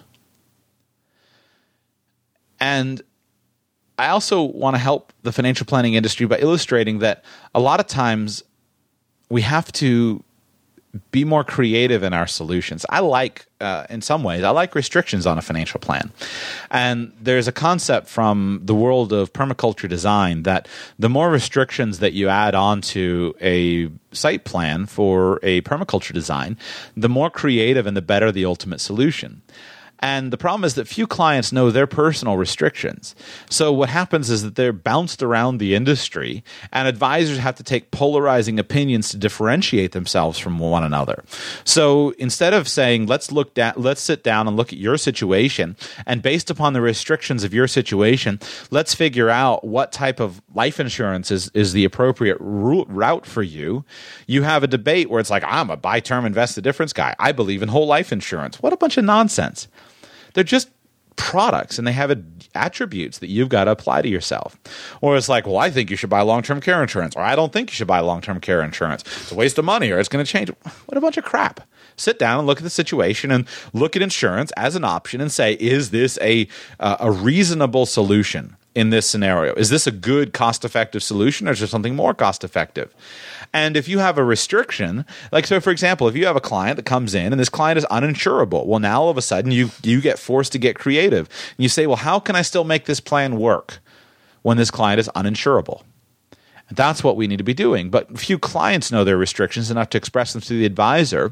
So the advisor is spending so much time, um, you know, basically figuring out this is what I believe in, this is what I believe in. Instead of saying, what do you, what do you, Mister Client, Missus Client, what do you want, and what are your restrictions? Then now here's the plan. It's very simple. It's all this differentiation nonsense of, you know, you should buy stocks. No, you should buy gold and silver coins. Or, uh, you know, no, you should invest in real estate. A bunch of crap. There are, there are advantages and disadvantages to each of them. So let's wrap up with, with this, and it's not going to be a short wrap-up, but I'm going to talk through the compensation methods that I see of a show like this and how I would recommend that you support a show like this. Uh, we're an hour and seven minutes in. I hope this helped. And uh, as far as the background, I think that was a, that's a big deal. But there are a few primary ways that I know of, uh, as far as in the internet world, in the podcasting world, to actually be able to leverage a show like this to make an income from it, to support my family. The number one way is to start a firm. The number two way is advertising. Number three is affiliate commissions. Number four is selling other products. Five is speaking engagements. And six is listener support. I guess I should probably collapse other products and speaking engagements, but but uh, that's a that's another thing. So the most obvious way to actually leverage a show like this in terms of and earn money off of it is to use a show like this as marketing for my own financial planning firm. And I have received a lot of inquiries. I would estimate probably two dozen inquiries of serious inquiries from serious people saying, Joshua, would you be willing to do some financial planning for me? And uh, so far, I have turned them all down. And I've said, wait, um, primarily because of a couple of things. Number one is that legally, I do not have the legal financial planning firm established yet. Uh, I actually have filed the paperwork for it. I've, I've filed the paperwork for a firm called Fiduciary Financial Consulting. And the so I've actually started the firm, but it's not uh, approved enough where I could actually accept a financial planning client yet. But the bigger problem is not just the legal entity and, and being able to legally do financial planning work for people. The le- biggest problem is just the time, as far as committing the time to be able to do an excellent job with doing planning. Now, I may still build a firm. And the reason why this is probably the most direct and, and rational route is with a fairly small audience, there can be some people that can benefit. So if I came on every day and I talked to you and I said, listen, here are the ideas. Would you go? And if you want, you can hire me. I would receive and I'm, I would... I think I would immediately fill my calendar with a client base that would desire to work with me. And I may still do that. I'm not sure. Uh, but the problem is, is that the problem is that uh, it takes a tremendous amount of time and energy to create the caliber of the show that I want to create. And I feel like I can't do both things well. So I do have ideas on how finan- the financial planning business can and should be done better. And that's for a different show. And and and I may do an entire show on it, try to tell you all my ideas. So some of you who are listening, who who are financial planners, can just take them, take those uh, those ideas and run with them. And maybe you can start your own firm that and, and build it. Uh, but I don't think at the moment that I have the ability with the time to dedicate the time and the energy um, to properly do both things well, to do the show well and also to, the, to do the firm well. And the struggle that I face, if I were going to just do a firm, I would not do a daily show, which some of you would be happy. Well, if you're listening, no, you like the daily show. Uh, the, the people who gripe about the daily show are go- probably gone by now. But I would not do a daily show. I would do a weekly or, you know, bi-weekly type of show, and it would be primarily as just a marketing method for for the firm, which is great. With nothing wrong with that, in my opinion. I think that's a better marketing than than just about anything else that's available, because then it allows you to test drive your firm before by listening to their show before you ever get there. But Uh, so I wouldn't do a daily show. And but the problem is that I have a certain amount of knowledge, skill, and ability. And I believe that I have the ability and the knowledge and the skill to be an excellent financial planner. And I also have the knowledge, skill, and ability to be an excellent uh, financial podcaster, especially as I continue to learn and to get better. And as I've thought it through and just kind of struggled with it, it seems to me I know a lot of really great planners who might not have the same capability of creating a really great financial show. And so I feel like I need to really build out the show side, because there's some really other great planners, even way better planners than me, who can fill that need. But I feel like I'm in some ways uniquely qualified to fill this need that exists.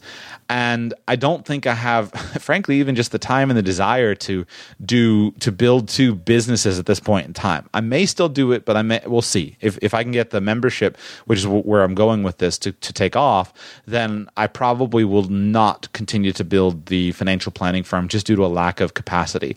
Uh, I really mean what I say and what I believe is that I have a one-year-old son. My wife and I were hoping to have more kids, and I'm not interested in working seventy hours a week to make a bunch of money at this stage in my career. Maybe after my kids are grown, maybe I'll go ahead and do that, but I can't, I couldn't, I can't see any way to do both things in fewer than seventy, eighty hours a week, at least to do them well. So the starting a firm thing is just kind of basically on the on the back burner. The next way to make money on a show like this is advertising. Now, I don't think there's anything particularly wrong with advertising, but I actually have some issues with it. My first issue is essentially about truth in advertising. Uh, as I record the show right now, I was I just finished lunch with my wife, and we were having some barbecue sauce, and it's with Sweet Baby Ray's barbecue sauce, and it's so obnoxious because on the front cover it says award-winning barbecue sauce, and on the back it's got this cutesy little paragraph, and it says in nineteen eighty-five, you know what, you know, Mister Ray or whomever, uh, wa- you know, submitted his family recipe to a barbecue sauce competition, and he won Best of Show. And if you look at the ingredients list, the first ingredient on the list is high fructose corn syrup. Are you telling me that in nineteen eighty-five, Mister Ray submitted his barbecue sauce and the first ingredient that he put into his sauce was high fructose corn syrup? What a bunch of crap. So I just, like, advertising is is is can be great and it can also be terrible. Now, I have been approached by one advertiser directly, and I've received two inquiries from potential advertising so far. And I think that I could do some advertising, and I'll tell you how I could do it in a minute. But my trouble with advertising is that essentially if I allow the sale of advertising on my show, you're getting the show for free, and the reason you're getting the show for free is because I'm selling you to an advertiser. That bothers me. Same thing with, like, you know, Facebook uh, or, or LinkedIn or Twitter. You look at this stuff and you're like, why is all this stuff for free? It's not for free. It's just that you are the product. You as the user are the product. Now, it doesn't mean you can't go into that with eyes wide open and manipulate it to your advantage. But it does mean that fundamentally you're the product. So when Facebook, I, you know, Facebook has their I P O, the reason they did it is because you and I both have Facebook accounts and we are the product. And there's just something about selling you, the audience, that's put your faith and confidence in me that doesn't feel really great to me. Uh, especially if if um, I were, it were just to a random advertiser, somebody that reaches out to some advertising distribution. This is growing in the podcasting space, and they, they reach out to an advertising distribution company, and they come in and they they they sell access to me. Uh, they sell access. They say, "Hey, will you pimp this product?" And I say, "Sure." And I take it on, and I do a fifteen second spot, and blah blah blah, sponsor of the day, blah blah blah blah blah. blah.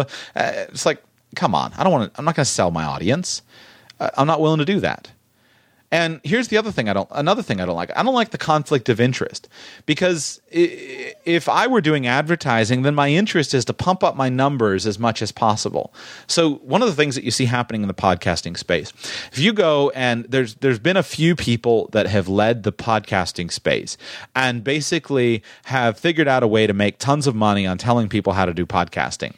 And so out of this, because they talk about and they advertise how much money they're making, then this has Uh, you know, had caused a lot of people to jump onto the bandwagon. And so essentially what's happening in podcasting, and you may have noticed this in other shows that you listen to other than mine, and if you don't find it, you know, skip this section. But there's this lot of people basically flogging the medium of podcasting, trying to build, you know, massive audiences as quickly as possible and and get a bunch of reviews and, and things like this. And you go out, and I could, uh, there's there are some organizations that I've looked at, because I don't know anyone really that does podcasting. I didn't know anybody. I need some help, you know. Who do I talk to? How do I how do I figure this thing out? And I'd go and I looked for, you know, basically groups of people that I could connect with and and learn. But I'm bothered by that one of the primary, like, advertising ideas of some of the groups that exist, some of the mastermind groups, is, oh, we do these, like, circles basically where it's we we sit around and we review each other's shows. And so if I signed up for some of the uh, right now, I think I have something like seventy-five reviews on my show on iTunes, or eighty reviews.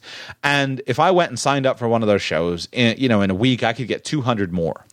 Well, the benefit of that is that would gain me a lot of more notoriety, a lot more attention. Uh, that would give me higher rankings in iTunes. I would be able to track the bigger audience. And then if everything is about the advertisers, then that gives me an incentive to just simply say, how can I build the biggest audience as quickly as possible? I don't, I'm sorry, but I don't think it's, I'm not saying it's unethical for other people to do that, but to me, it just doesn't feel right. That doesn't feel right. And I seriously consider joining some of these groups, because I, I, uh, uh, I I considered it because I, I need I need uh, uh, uh, I need help to figure out how to prioritize. What do I prioritize? How do I do it?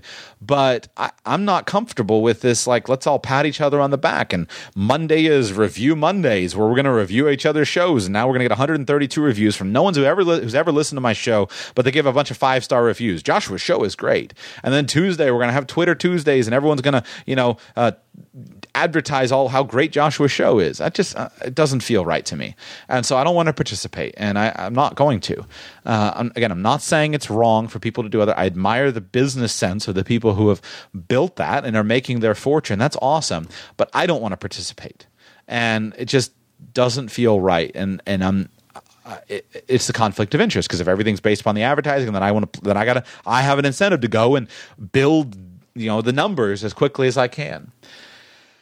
The next conflict of interest that I don't like with advertising is I'm not so sure about half the products that are out there.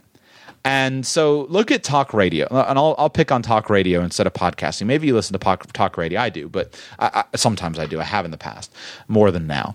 But let's say, for example, that there is a legal document production company. This is a very common advertiser. And so the legal document production company comes to me and says, Joshua, I'm going to advertise on my show. Well, that's on your show. Well, then what I'm supposed to tell you is I'm supposed to tell you that if you need to file an L L C or open a corporation and have documents of incorporation, then you should, like I did, you should go to this legal document company and you should go ahead and buy this form for thirty-eight dollars. What a bunch of crap. Go on your state's website, print out the form for an L L C, file your articles of, of uh, organization for an L L C or articles of incorporation. They have a standard boilerplate thing, or at least my state does, uh, that's all part of the corporation filing fee, and save the thirty-eight bucks. Or, you know, if you need a will, go to your go to your library, get a book on wills, look in the back, copy the form down, go take it down to your credit union, get it notarized, and file it for free. You don't need to pay twenty-three dollars for some stupid document you can get for free.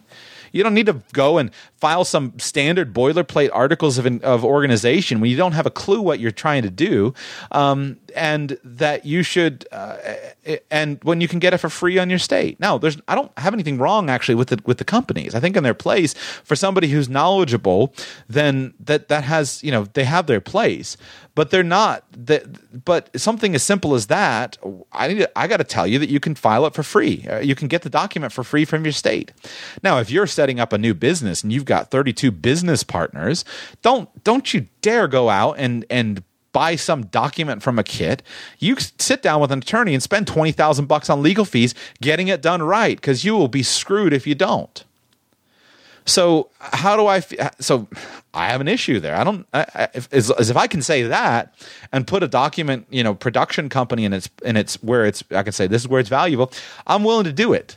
But if I can't say that, then I'm not willing to do it. And I'm not so sure how many of that – none of them have approached me, but I'm not so sure how many of them would want their stuff on my site when I'm going to give you that advice.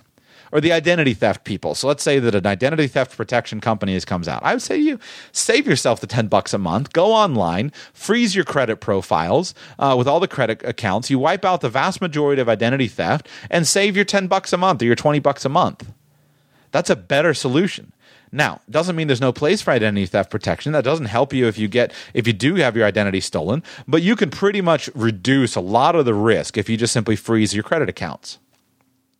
Or the gold and silver people. It's like, okay, they're going to come on my, my show, and I own gold and silver coins. Like, but what, am I going to have some overpriced um, person come on and advertise that, and then I'm going to send you off, and the guy's going to talk you into, you know, eighteen thirty-two Spanish doubloons because they're three times the market value of, of gold instead of their numismatic value? Skip the overpriced crap. Go online. Buy a, you know, if you want to buy silver coins, go buy a one hundred dollars or one thousand dollars face bag of silver from a from a cheap online place. Or better yet, go find a local dealer and deal in cash so there's not a ridiculous record of all your transactions on a credit card. Uh, you know, there, there. I don't know a decent financial advisor that's advertising on on on. things like this. And the problem is that if, if a firm came to me and advertised uh, and said, hey, we've got a financial planning firm, the problem is that the firm doesn't predict how great your advisor is. You can have a brilliant advisor at the worst firm in the world, and you can have a horrible advisor at the so-called best firm in the world. So your results are going to depend on who your advisor is more, in my opinion, than who the firm is. The firm makes a difference, but the advisor is the key deal. Or if you're going to do, you know, audible books, start with going on YouTube and listen to one for free, or, or and then send some money to, directly to the author, or go get it from your library. It's less convenient than having your your audibly recorded book uh, on your phone, but it's it's cheaper. So my online banks, you know, uh, uh, are they? Is an online bank good that's going to be advertising on the show? Yeah, I think so. But you know what's better? Go down and support your local credit union. You know, I can't stand the the. banking cartel we have in this country, and if you have, if you're doing business with any of the big five banks, stop it. Um, like unless you need some service that only they provide, go find another option and get out of the big five banks. It, it, it, th- their actions are utterly criminal. Um, or if it's whatever the latest financial strategy is, oh, we're going to do infinite banking or bank on yourself. This is really great. So therefore, you should call the bank on yourself advisor. Here's my fancy stock trading software, or here, buy this overpriced real estate course. All that stuff is usually overpriced and underdelivered. So now that I've ticked everybody in the world that would be a potential advertiser on my show off, my issue is that I can't in good conscience necessarily do all of those things. Now, I think I could uh, actually accept advisors. Uh, and And by, and I'm used to dealing with conflicts of interest. I work in the financial business. Uh, I, our business is fraught with fina- with conflicts of interest, and so I'm very comfortable with that. But I don't want to try to manipulate rankings to make myself more attractive to an advertiser. And uh, I would have to seriously work through any advertiser. And and if I bring an advertiser on the show, I'm not interested in somebody buying my audience. I'm not selling you the audience. If I bring an advertiser on the show, it's because I think they fill a need that is gonna that you are looking for. That I'm getting emails about that they say you need uh, they that that that you need what they have. And if I bring an advertiser on the show, it's an endorsement by me that says, this is a company that I think has a service that may be valuable for you. Here's how you would know it's valuable for you, and here's who it would not be. And it's an endorsement. And I would I would take that very seriously and do my due diligence on things. Uh, I actually have discussed with two people. One of them is actually a financial advisor referral service, and this may be something I'll bring to you in the future. I've been done a lot of due diligence. We've we've talked about it, but many of you said I need a good financial advisor. I need a good financial advisor, and I don't know how to answer that question all the time because it's a tough question to answer. But this this may be a a. a Maybe a service for you. Another one is a simple, like for example, I recently spoke with a, uh, an estate attorney, and I've tried to find somebody who can do simple wills at, at, at inexpensive prices, because you can do your will for free. You don't have to pay a dime for it, but you also need to get good advice to know. Uh, and a document doesn't help you. You need to get good advice to know when you need to do something a little bit more complex than a simple will. And many people, even though you still just want a simple will, you want about fifteen minutes of time with an attorney, and you don't mind paying a couple hundred bucks, but you don't want to pay two thousand bucks for a simple will. So I've been trying to find somebody, that uh, an estate attorney, that would build out that kind of their business and do a good job, not giving a lot of, of time as far as billable hour times. You don't need three hours to sit down and do a simple will. Uh, I've tried to find someone that could build out education in advance and cut the cost, but still have a short conversation with an attorney to give those people who want that assurance uh, a little bit more than just um, you know, go get the document for free. By the way, if any of you are estate attorneys, if you are doing that or if you can do that, let me know, because this needs to exist. It's a it's a it's a niche in the marketplace that I've had so many people ask for, and I can't find anybody doing it. So uh, now that I've destroyed advertising, that's one way, and I may bring some advertising on the show. We'll see. Uh, number two way is affiliates, and so affiliate commissions is essentially the most popular, the best I can figure out, the most popular model in the online world. And in the affiliate commission space, this would be where I find a company and they pay me a commission to to tell you about their product. Uh, so uh, so let me tell you guys today. To, so today is November eleventh, twenty fourteen, and uh, let me tell you how I have invested my money. You know, I've moved fifty percent of my account over to Betterment, and here's why you should. Or I've decided to use Personal Capital. It's the greatest uh, thing in the world for me to do to do this. Or guess what? Mint dot com is blah blah blah, and here this bank here and all this. Why do all these people do this? It's a it's freaking affiliate commissions. And I have no problem with any of those services. Actually, I'm thrilled with the work that Betterment's doing, Personal Capital, LearnVest, uh, Wealthfront, uh, Mint. I am thrilled that they exist.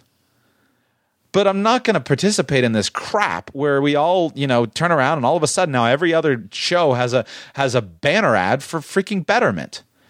Betterment is great at what they do, but they're not a panacea where I'm going to go put my money with them. Understand what they do and understand, and if they're if and you go go seek them out. Now I get it. If I were running Betterment, uh, what's his name? John, I think, is the guy who owns it. If I were running Betterment, um, which by the way, he the dude has built an amazing business in a short period of time. It is a really cool story. I'd love to have him on. The, I need to have him on the show. I'd love to. Um, but if I were running Betterment, uh, I would be doing exactly what they're doing. But I don't want to participate in that crap from from my perspective. And next month is going to be something completely different. It used to be I N G checking accounts, and here open my use my I N G affiliate code. Now there's nothing wrong with that. I used to have an I N G account until they sold to Capital One, and I resigned in protest. Um, but I, I don't want to do this. I get just, I, I hate it. I, I despise it. And I just think, do do you really want to just pay me a bunch of commissions? You know, I'm going to set up a credit card page on my site. I'm going to tell you about mileage hacking. And I'm thinking to myself, like, go buy your credit card from someone. If I just, why am I just, you know, I, I, I do this part time, and I'm going to tell you about the three credit cards that I get. Why don't you go to the guy who does, you know, credit cards, you know, mileage credit cards dot com or whatever the million mile people are, and reward them because they live and breathe the stuff. Don't buy it just from my stuff because you can do it. The only affiliate commission so far that I've accepted or put on the show uh, is I put um, Ama- some of the things I use Amazon links when I put the the links to the books in the in the show notes. Uh, as of date, I think exact as of so far, I think exactly zero people have ever purchased anything through my Amazon link. And the uh, uh, the other thing is, I actually set up uh, my several family members. I'll use this as an example: Republic Wireless. So I currently use a Republic Wireless phone. Uh, I don't. Th- I think I've told you that about that only in the context of the show I did with Tech Meshugana, uh, two hours in when he's destroying Republic Wireless, and I said I have Republic Wireless. Uh, I don't. I don't come on and tell you about how great Republic Wireless is, because here's the problem. They're great for some people, and I'm not sure they're great for everyone. I did set up an affiliate commission, actually, an affiliate link, which was hidden behind a password-protected site because my mom needed a phone, and I decided it was the best option for her, and my sister needed a phone, and a friend of hers needed a phone. So I set up a commission, uh, a thing for them, and, and sold them three phones with Public Wireless. But I just don't like how... I don't like it. I, I don't. And maybe I'll do it. People always say if you have software that you use, then you could do that. But the problem is that I go I go through software all the time. And half the time, I just think you could do the same thing with an Excel spreadsheet. So why do you need me telling you what software you need to use? I may change my mind on this. I'm, on, I'm and, and I hope I'm not too emotional, but uh, as far as, you know, being too obnoxious. But this is a lot of what I think about. So I could. Here's what I could do. I could set up something like a life insurance brokerage. Uh, so technically, I still have a life insurance license. I'm good at life insurance. I've sold a lot of life insurance. I could create some stuff with with that. I could set up a brokerage, and I might. Who knows? I might do that. Uh, it's hard to say. You know, if I can make a hundred thousand bucks a year selling life insurance without my ever filling out an application for somebody, that's certainly a tempting offer. Uh, to consider. Uh, and who knows, maybe I, I, I will in the future, but I don't actually really want to do that right now, because I think that what you need is not just me telling you and explaining six videos on how um, life insurance works and then you buy through my commission. I'd rather you have a local life insurance agent, and I want you to be well equipped and knowledgeable. So I'm going to make, I want to make the six videos and tell you, watch these videos and understand, so you actually get, understand the terms, and then go find a good agent who's going to care for you and who can understand your situation and work with you. Um, I could set up some kind of carefully established referral relationship with an investment firm. Uh, this is tough in the investment business because it can't be any legally, it can't be some kind of pay for performance, uh, but it can be done as a marketing program. So I could do that. Uh, I could refer it to my own, you know, to my own firm. That was originally my my my first plan. Is that I said, well, it's probably the most direct way of making some money, but I just. I don't have the, the energy to do it. I feel like even though my shows are probably longer, I feel like there's so much more I could do. I, I kind of feel like I cheated you guys on Friday. Uh, I had eight questions lined up, and I did three questions in an hour, and I'm thinking, like, what about these other five people that need the answers to my questions? So uh, I've thought of launching on that topic. I've thought of launching multiple shows, maybe just doing a Q and A show where it's one question per episode. Uh, I don't know. You know, some people have done that, and, and that's kind of new and popular. So I've been approached by other joint venture programs. Programs uh, of some way to leverage this, and that was not le- less appropriate to an affiliate relationship Um, but so far, I haven't felt good enough to pursue any of them. So at last, uh, and then we're going to get to what I am doing, is other products. So I think I am probably going to create other products as time goes forward. Uh, I see a real need for some better educational products, as standalone products.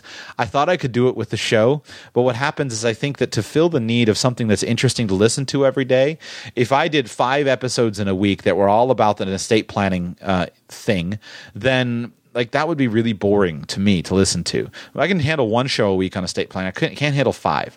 So I'm learning that, you know, a carefully planned out product could be helpful. Now, as time goes on, if I can figure out how to do it, I want to create on my website a series of, uh, you know, basically series where the shows are in order. So if someone's coming in at episode four hundred, they don't have to go back and listen to all four hundred shows, but I can lay out for them the series. Uh, but I think there is a need for specific focused products, tutorials on specific topics. Hey, you're going to meet with a life insurance guy. Here, spend thirty dollars on my video course, and I'm going to explain to you how life insurance works in the next two hours so that you'll feel well-equipped to understand, or here's the advantages and disadvantages. So I want to create some of that stuff. But the problem is, is that if I use that as the primary method of supporting the show and leveraging the show, and I don't have something where my efforts pay off financially from the show, then I'll focus all my time and energy on creating those products, and then the content and the quality of the show will suffer. So I'll spend fifty hours in a week creating a brilliant, uh, you know, expose on life insurance, so you can feel well equipped to make the decisions you need to make for your family. But then I my my, my episodes that week will suck um, because I spent all my time on what was going to make me money. Uh, so that's my concern with products. So I'm going to create some of those as time goes on, but I don't want that to be the primary method of making money on the show. Uh, speaking engagements, I'm going to pursue speaking engagements, but that's more of a long-term plan, and that's more of a one-off thing. I don't expect that to be really applicable to most of you, but but I, I do enjoy speaking, and uh, speaking for pay would be nice. Uh, last one, and this is what I'm going to do, is direct membership support. And so here's the thing. I want all of our incentives to be aligned. I want my incentives to be aligned with your incentives. And I want us to have a proper alignment of those things without conflict conflicts of interest. Now, I think I think I'm probably walking away from a much higher level of income by walking away from some of those other models that, uh, you know, advertising and affiliate commissions. I think I've, uh, by my best uh, – I think I'm walking away from a lot. I, I've counted the cost.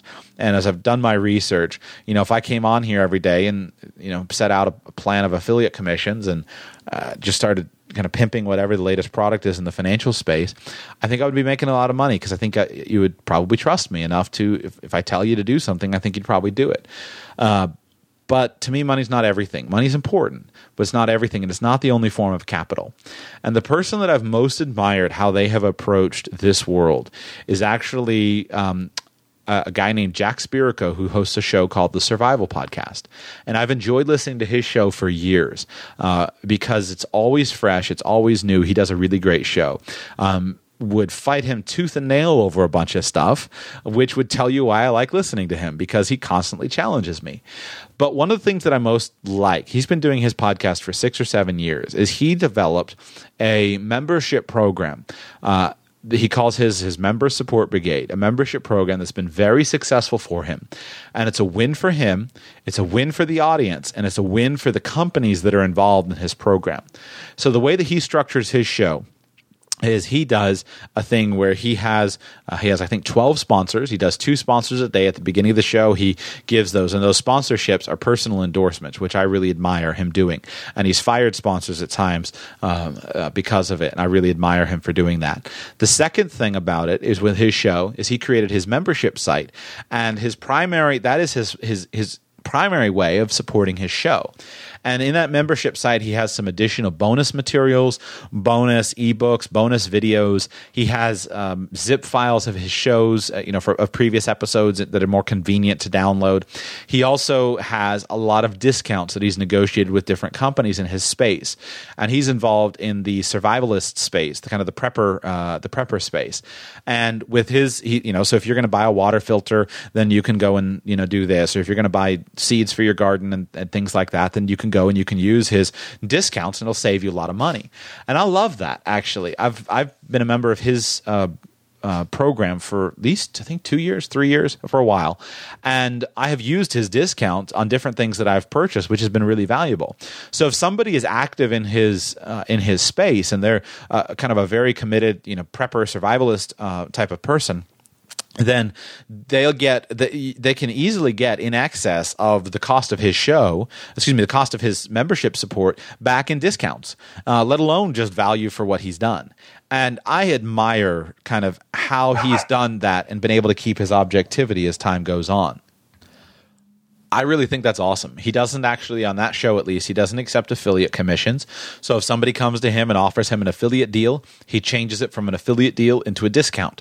And then he offers it to his members as part of their benefit. So if somebody comes with a course or a product that they're selling, he negotiates the discount instead of taking an affiliate commission. And I think that's really cool. And so I've just decided that that's pr- I like the ethics that behind that more than any of the other models. And I've decided I'm just going to copy his model. It's worked well for him. He has a very successful show that supports him uh, with his primary source of income.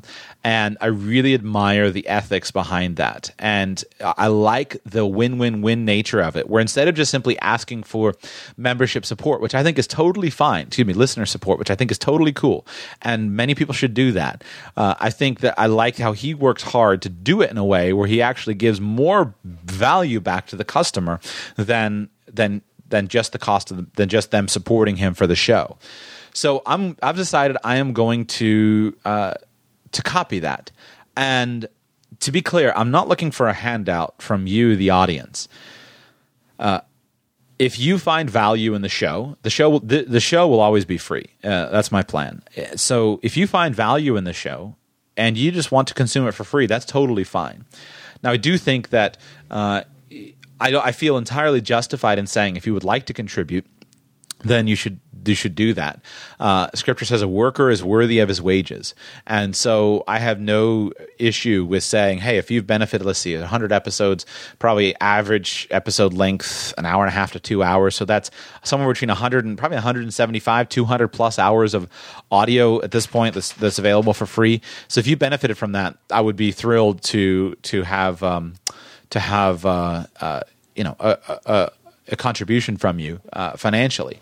But the key thing is I don't want it just to be structured as that. I want it to be that win-win-win all around. And I really want one hundred percent of my focus to be on creating great content for you, because I know that makes it more likely for you to want to pay me money and join my member- membership program. I haven't done any marketing, like I said earlier, because that takes me away from creating great content. I think that if I focus on creating great content, you can help me market the show and go and tell somebody else about it, tell somebody that you've benefited from it, and then if you'll help me market the show and uh, I, I deliver awesome content, then you'll want, I think, out of just basically the human law of recipro- reciprocity, you'll want to uh, to provide it back.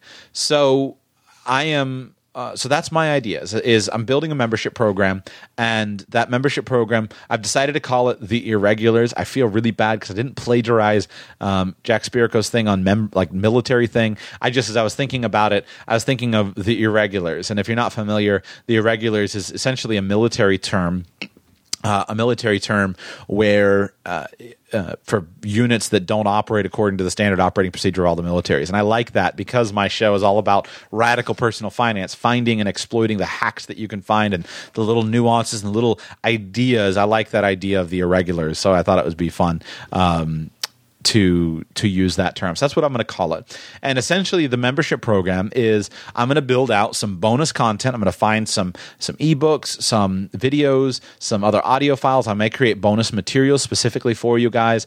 And more importantly, I'm going to try to find and negotiate um, some discounts that in the financial business of things associated with finance and the topics of the show will help you uh, to save money on things that you're doing. Now, I don't have any of that stuff yet. So that's the idea, but I warn you right now, if you join, you're purely doing so because uh, basically as a way of financially paying me for the benef- back episodes of the show. But I'm going to focus on building that out as time goes on. Uh, it took me a little while. I had to figure out how to do the membership site. I think I got, got the wrinkles ironed out, and I'm going to put a bunch of stuff in there, but I don't have anything in there right now. So it's going to be coming.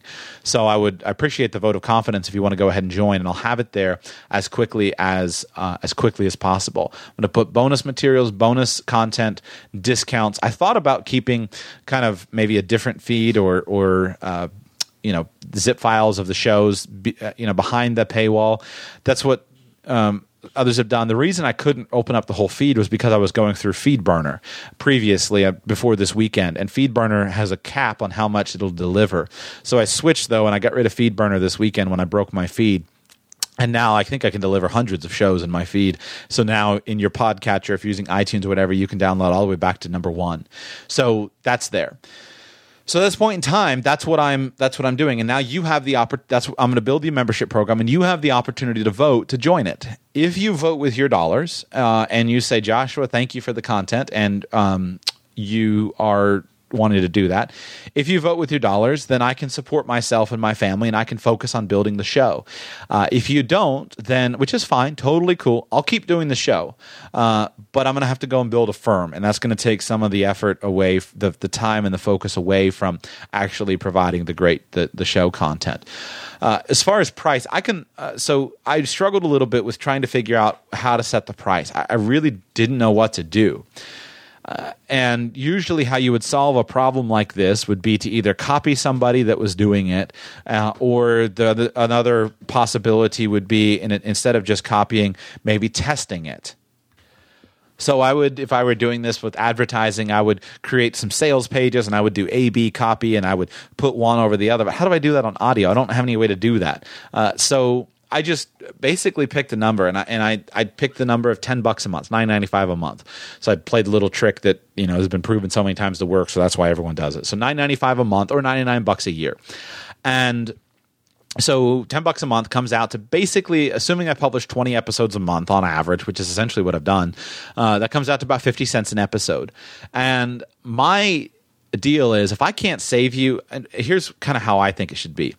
If I can't return to you at least ten to one return on your money, I don't think you, I really don't think you should, you should join. That should be, that that's kind of my personal goal for myself. Now, maybe I can't do it every day or every month, but that's my personal goal, is that if I can't deliver to you in value at least a hundred bucks a month worth of value, uh, if you're listening to all the shows and kind of taking all the ideas and the thoughts and the tactics, if I can't return to you at least a hundred bucks a month in value in exchange for your ten dollars a month, month um, membership, uh, I think you should probably skip it and just take it for free, uh, or I don't know, send me two Bitcoin or something.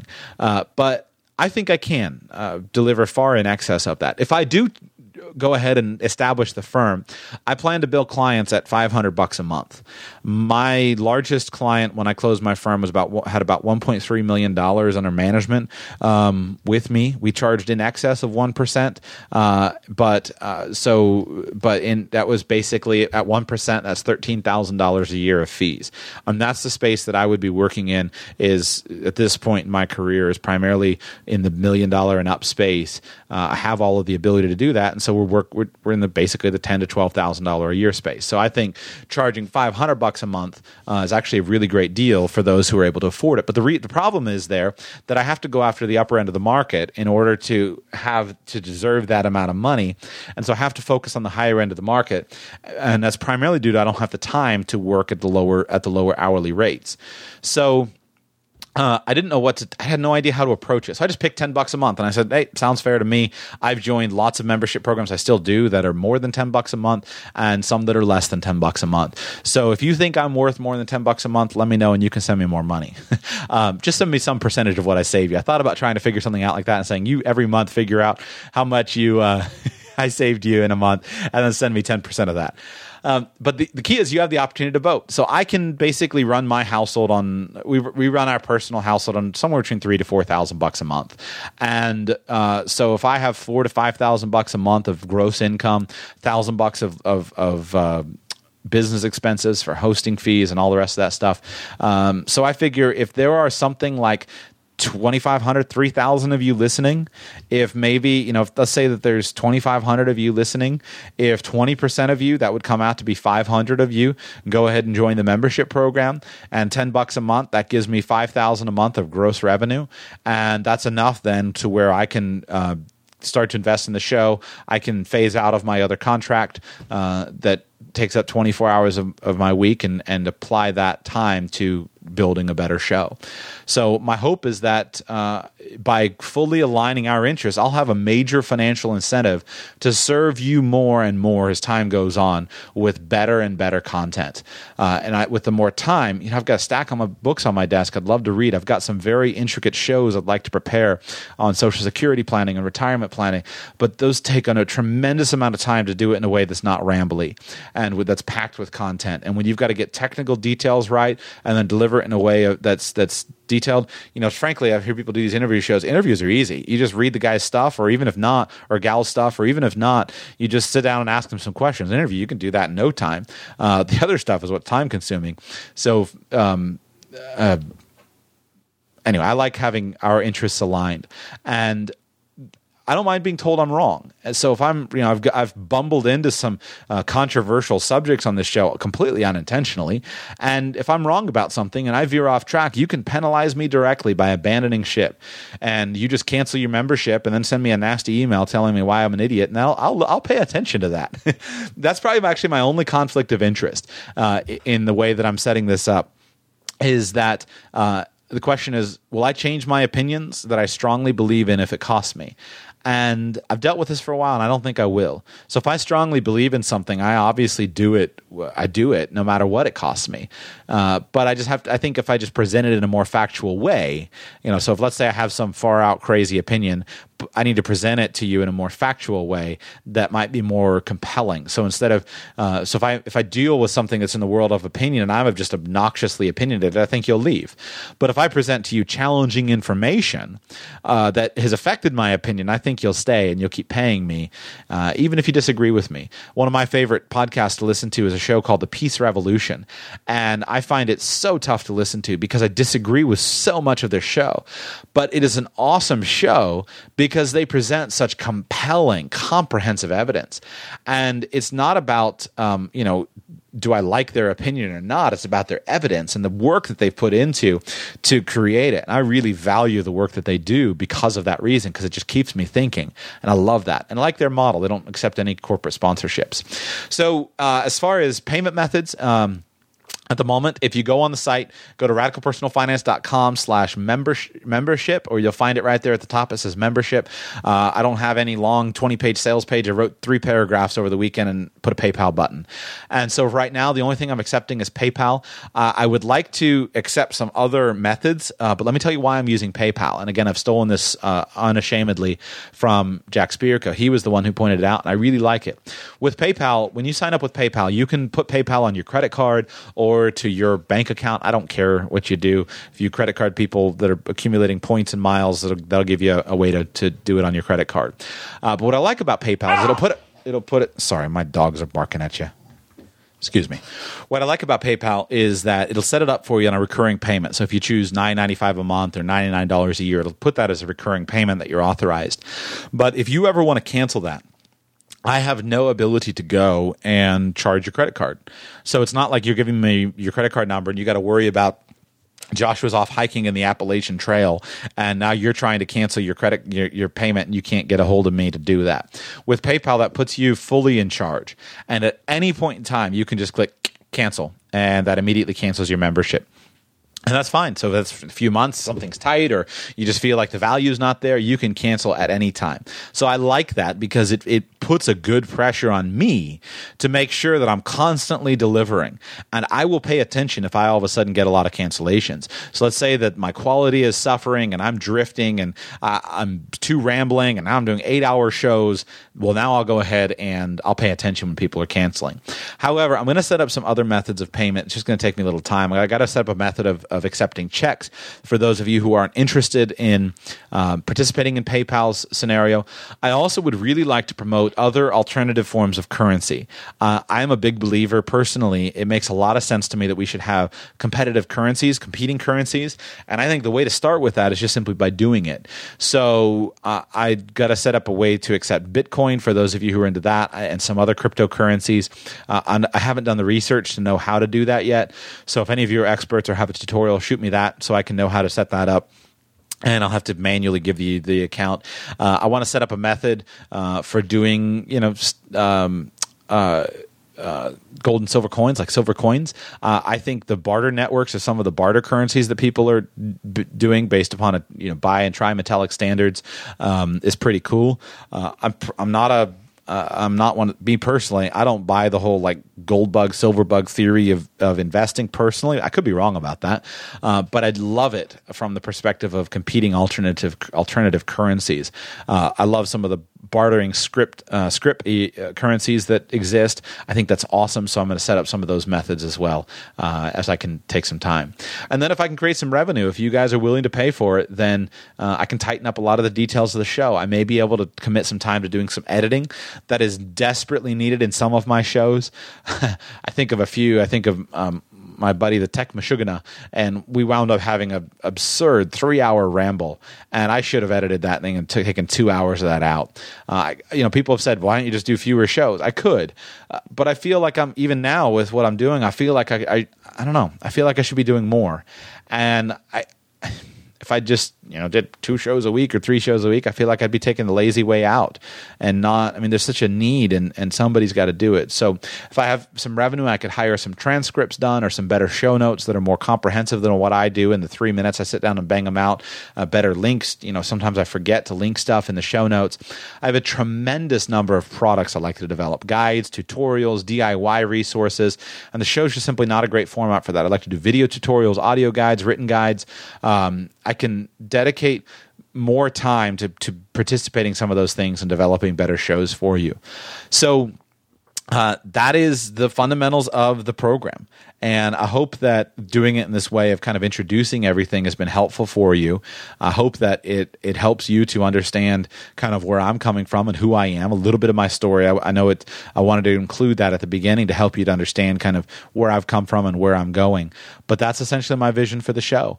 Now it's up to you, and you get to decide. Uh, at this point in time, you can decide uh, if you think I'm worth hiring and if you've received true monetary value um, from the show. If so, I ask you to, to uh, sign up, sign up for the show. I think I've got everything working. I tested it. If it's broken, I'll let you know. And, and um, you, you know, I, I've tested the stuff, so it should all be working to set up the membership. So if you like it and you value, uh, ask you to, to uh, sign up and do that. Uh, at this point, I don't have anything in the membership program that's a special benefit from you. Uh, basically, it's just your way of saying thank you, and that the last however much um, many hours of audio has been helpful for you. I'm going to keep on going, and I promise that I will always provide for you massive value in excess of what you pay me. That's how every successful trade works. A trade, a voluntary trade, always has to be win-win. When you buy something in the store, the store values your your money more than they value having the product, and you value having the product more than you value having your money. So trade always has to be win-win. And if you feel that way, then go ahead and join the membership program. It's right on the website or at radicalpersonalfinance.com slash membership. Uh, I'll get extra stuff there as quick as I can. If you need to wait until I enhance the member benefits, that's cool. Uh, I'll do that as soon as I can. I'm just hustling to get stuff figured out. Get, I had to get my feed fixed and fix my website over the weekend. So I'll get some other member benefits in there as quickly as possible, and I'll let you know about them on the show. And then basically from now going forward, I'll start reminding you about the membership every day. But that's the introduction to the membership. That's why I've chosen it. Thank you guys so much for listening. Uh, it's kind of an emotional show for me because uh, it's a lot of history here. So I want to thank you all for listening. And here's to another hundred, or actually, here's to another nine hundred and beyond. Have a great day, everybody.